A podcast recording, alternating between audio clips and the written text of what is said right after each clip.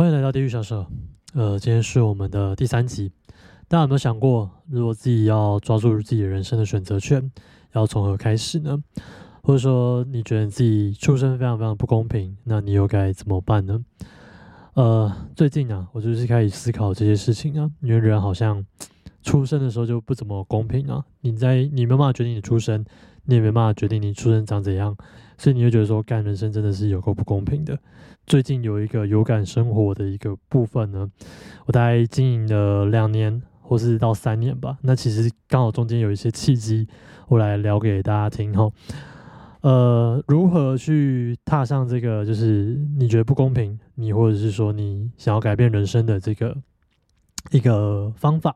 那你透过今天这个 podcast 呢，就可以听到你要的。那我可以提供我的方法，那你可以去做一些尝试，或者是说你去试了一些改变。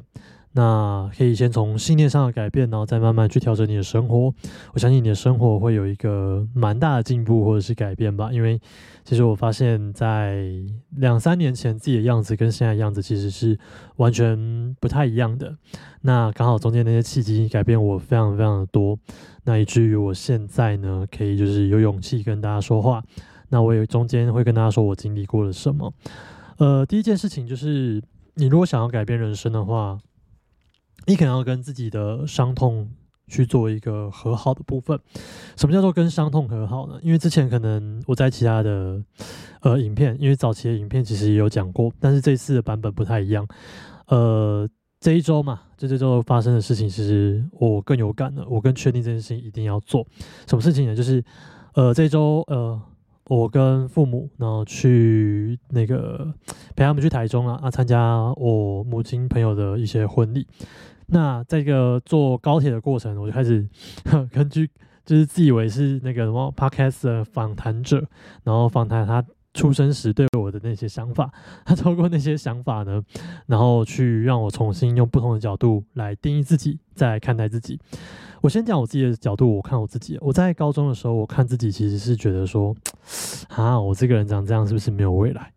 哦，在高中的时候就读男校。你整天觉得说啊，我长这样子，我这辈子就交不到女朋友了，因为没有人愿意牵你的左手，你的左手牵不到人，那你怎么办？然后在大学的时候，也有在迎新宿营的时候，那时候是夜游嘛，跟女生就是我刚开始是站在第一个，然后要就是要跟女生手就是什么呃梅花座，所以你中间牵女生，然后。这样子去走一个夜游的过程，那是我站第一个嘛，所以我左手是放前面，所以是没有人牵。那后面的话就是要交换位置嘛，然后到最后一个，当我的左手给前面的女生牵的时候，女生吓了一跳，说塞了我一下，她就说你 你为什么要拿这种那个什么拿那个呃地上的手吓我？你这样非常的过分。然后当下我真的非常非常尴尬，因为我把手拿下来说你要不要摸一下这个温度？这是我真的手。然后当下那个女生就觉得说。啊，对不起，对不起，他非常非常尴尬。然后在大学的时候，我就更确信说，我这辈子应该是没救了。好，那其实这个跟大家慢慢聊一些智障地狱的故事，但是又很真实又很瞎，就像前几集讲的一样，真实往往比诶戏剧还要瞎哦，因为那个真的是没有逻辑的。好，讲回来，那我跟我父母去聊这件事情嘛，就是因为我可能就是呃，对自己的生命，其实在早期有一些就是。呃，没有办法接受，或者是说我都会把这件事情推给呃我没有办法改变的事情，比如说身体，比如说家人，所以你会觉得说你这个世界其实一出生的起点就是不公平的。但是你有没有想一件事情？你没办法决定你的出生，你也没办法决定你的死亡日子，在这一点上，其实我们是公平的。其实只是中间说你怎么过，然后你在什么环境，那你要怎么样突破这些环境而已。好，好，再讲回来，那。如果说你痛恨的事情，比如说你，我曾经有，我承认一件事情，就是我曾经也恨过我自己的家人。为什么？就是当初不把他，为什么要把我生下来？然后为什么把我生成这样？就这两件事情。呃，那天其实跟家人去去搭车嘛，所以我就访问我自己家人。如果我用不同的角度看待我的出生，我会不会又更认识自己一点？因为。在出生的时候，其实你没有办法知道说我出生的时候是在怎么样的环境嘛，所以我这时候就透过父母，然后去对照一些我小时候记忆去做一些比对，透过父母的眼光，然后重新认识我，然后也了解父母的想法。我觉得这件事情其实对接纳自己来说非常非常重要。我问我自己父母几个问题：你在就是我那时候问我妈，哦，我妈说，哎，那个你在出生的时候，呃，是什么样的心情？然后看着我这样的身体。然后我爸我就会问我爸说，我出生是我因为我身体是这样嘛，所以他们是有什么样的感觉跟想法？那那时候其实他们就说，其实遇到也不知所措了。当你的孩子就是检查，不论是什么当代，就是什么羊膜穿刺啊，或者超音波，那当代带走这几个东西而已，非常非常少。但是去做检测完，然后当你觉得这个孩子是健健康康的宝宝的时候，那出生的时候是身体有一些缺陷的时候，他们是不知所措的，而且他们要去脑袋就是断断路，嗯，断路吧，你没有办法思考。你可能觉得说，好，好像这条路会比较辛苦一点，然后他们就尽可能的去呃陪伴，然后去重新的去定义这些事情。那我后来想想，哎，自己家人还蛮还蛮那个的，还蛮正向的。因为其实如果说我有想过，因为有想过这个问题，就是如果我的孩子就是出生跟我一样，那我该怎么办？我该怎么面对他，我辅导他？如果是跟我一样，就是只有这样子的话，这个我可以教他一些生存的一些法则。因为如果跟我一样，但如果说比状况比我更差呢，那你该怎么办？所以，呃，我觉得这件事情很考验一个人的智慧。所以，我觉得透过父母角度去了解他们的心态的时候，或者说他们的心情，其实你某一个层面，然后去，嗯，把自己的这个角色带入的时候，你会更更加知道说，哦。那个他们对待孩子的这个眼光，那接着我就问说：，诶，如果说在出生之前检查出来就发现我是身体是这样子的话，你还会把我生下来吗？那我们家人其实就一直回答说会啊，因为他们的想法是这样，就是当你在遇到什么事情的时候，比如说你遇到一件呃大事，或者说你让你不知道所措的事情。他们觉得说这件事情就是对你而言是可以接受的，是你可以承受的一种苦难或者是一种挑战。那透过这个挑战，你可以更认识自己，然后你也可以更认识你的孩子。我后来发现说，哎，自己家人其实也蛮有智慧去学这些事情的，所以我也蛮感恩的。那后来跟家人聊一聊嘛，然后聊到蛮多出生的事情，然后以及也聊到说为什么我三岁要开刀。那时候其实动了一个刀，叫做呃纤维手术。你看左手上面这个东西其实 是脚趾，那是那时候脚趾移植过来的，然后让我手变更长，可以夹东西。虽然 现在夹的东西其实也不多啦，就是会夹的比较辛苦，但基本上，呃，对我的重训啊，或者说我生活的一些东西，其实是蛮有帮助的。所以，嗯，那时候他们做这个艰难的决定，那时候三岁动手术其实蛮痛苦的了。然后三岁的记忆，有时候那种关在医院那些梦啊。或者是在复健时走路脚很痛，因为脚趾被切下来嘛，然后移上来嘛，那种痛其实，在三岁那种记忆是，呃，很深刻到自己内心深处的，这很难想象，是三岁小孩要承受手术的痛。那这些痛其实到你身上记忆其实都还是有恐惧。那在你慢慢长大的过程中，你要把这些伤痕去做。去抚平那些心理的伤，或者说那时候承受的一些东西，所以你需要花时间去探索跟去把它去治愈。但是如果说呃跟父母聊天的时候，你了解他们的想法，然后了解他们为什么要去替你做这些手术的时候，等于就是说，诶，这是用不同的角度去看待你的人生，然后让你的人生其实有一种不一样的解读。那透过家人的解释跟解读之后，你会发现说，诶。慢慢了解家人的心态的时候，其实某种程度上，你是在跟自己的内心做一个和好。当你跟你自己内心做和好的时候，其实你蛮有动力会去往下走。你比较不会有那么多埋怨了，因为很多事情是不可抗力的。你出生也是不可抗力的，你的身体是这样子也是不可抗力的。那既然说你觉得这些事情都很痛，那你就去找寻那个根源，还原的事实，试着透过这些客观的事实。把你的人生去做了一点修复，我觉得对你来说，其实不是对你啊，对你我来说，其实是一个呃蛮重要的一些旅程。我认为这个就是接纳自己过去的一些伤痕的旅程。那有些人可能就是就是可能对自己身高不满意啊，有些人对自己家庭环境不满意啊，你可以去了解父母的角度，然后了解为什么是这样的环境。那如果换作是你在这样的环境的话，你能做什么样的改变？所以去做一些换位思考，然后去做一些疗愈的过程。我相信对你自己，呃，日后有一些做决策的方式，其实是有一些很好的改变。那我跟父母聊完天之后，其实我自己心里就是好像某种程度上是得到一点抚平。那些恨或者是什么的，其实你也不能怪他们嘛。所以到最后你会觉得说，哇，这一切都是我觉得就套父母讲那一句，我觉得蛮有智慧啊。就说你现在遇到的事情，就是你可以承受的挑战。那我身体如果可以这样的话，表示我的灵魂也蛮看得起我嘛。选择这个不完全的身体，那我会觉得说，那我的灵魂也蛮帅的。那照理讲，我只要在 人家面前表现帅气的灵魂这一面，我觉得其实就够了。除了与自己和好之外嘛，那我中间还有就是大概在二十几岁的时候，然后被抓去算命。啊，那件事情其实我也觉得蛮特别。那个有个靠别，那个算命就说：“哎，就是你好像只剩下七年的时间呢，你只能活到三十五岁。”我觉得这个讲讲这件事情，其实你被定义的时候，你会觉得当下觉得超级过分或超级不公平。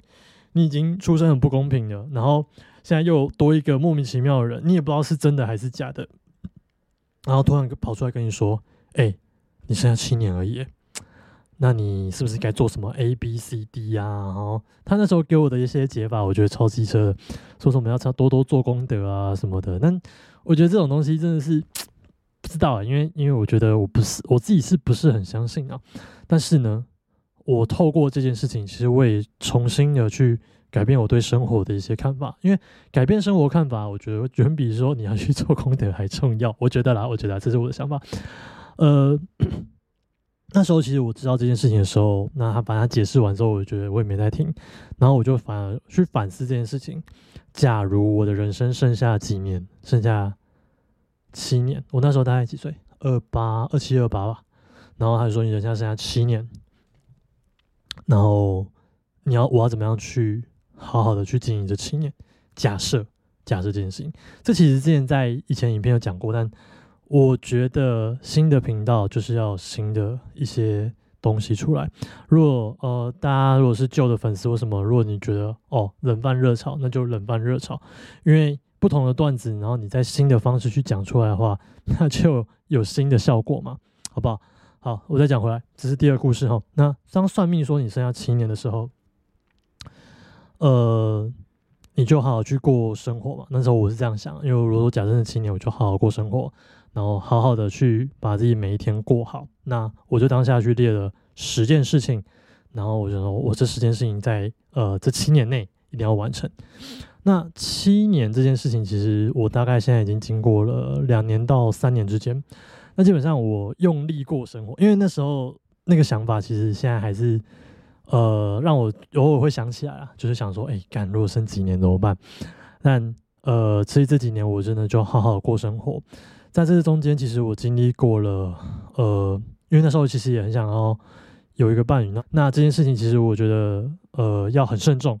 那所以我那时候在那两到三年之间，我去完成了一百场的约会，然后用麦田理论去选出我要的。那麦田理论呢，我觉得我要下一集再讲，好。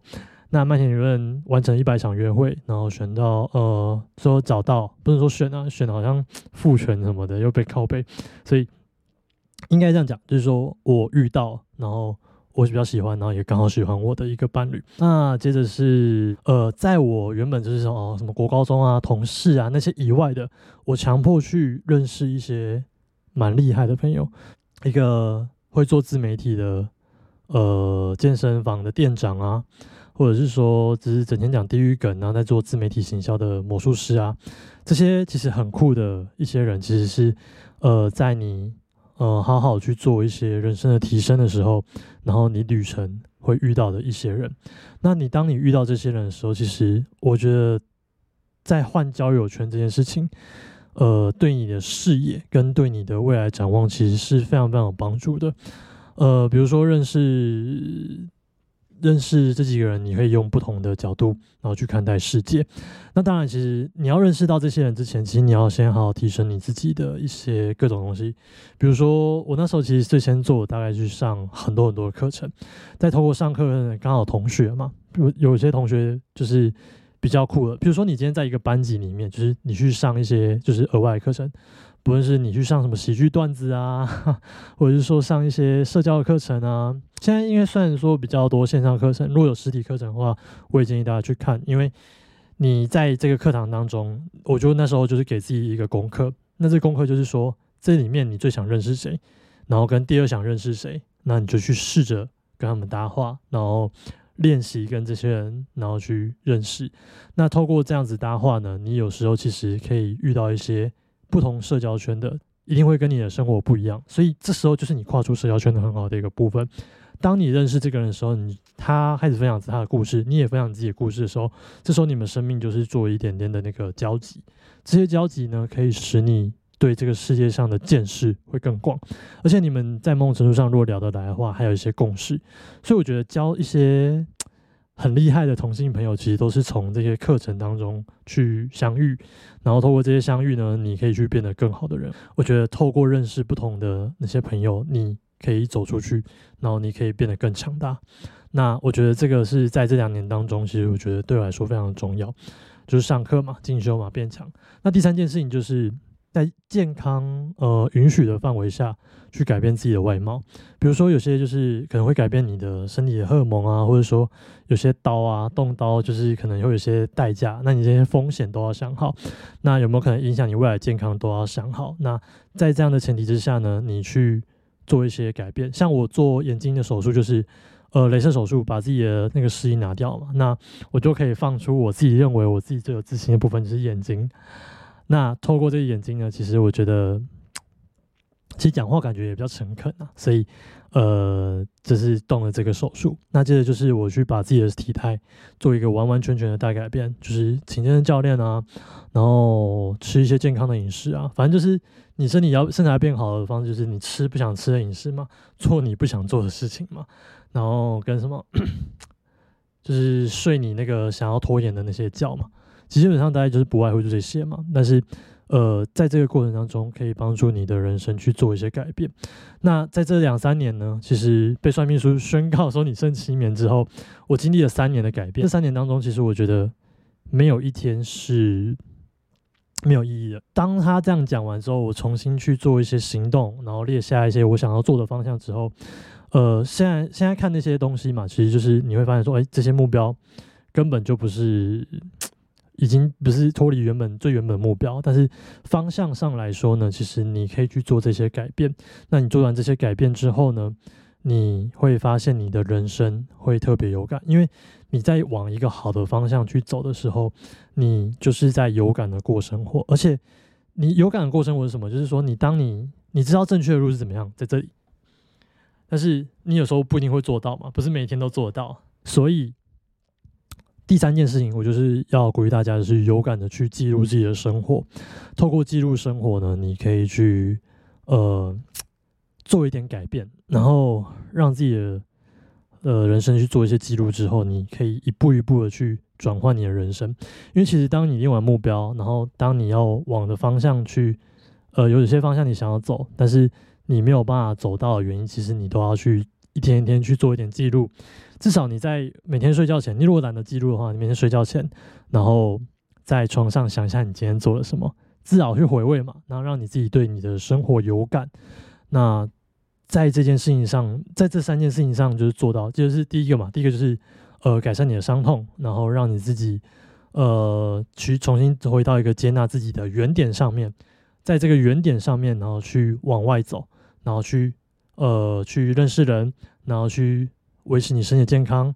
那如果说你需要有情感方面的，那你就去追求你的情感，把握你所有的余生，然后好好的去获取你要的东西。那你知，当你知道你的目标之后，下一步就是你把这些目标然后量化，好好去记录说你每天的生活。相信你在改变的路上，那你就会改变。那基本上这个是我今天讲想讲的，就是重新抓住自己人生的选择权。虽然，哼，呃，身体长这样你会觉得很不爽。虽然你被有些人还宣告莫名其妙说你剩剩剩多少时间，但是你转念来想，就是说，哎，我在这些时间上好好的去运用，然后去做一些改变。那我在这三年间其实做了，嗯，被改变了很多的事情嘛。但是，呃，我觉得在修正的路上，其实，在有感的生活里面，你可以去变得更好。所以，呃，我觉得今天就是这三个方法分享给大家，那希望大家会喜欢。我今天这一集的 podcast 就到这里，那我们下一集见，拜。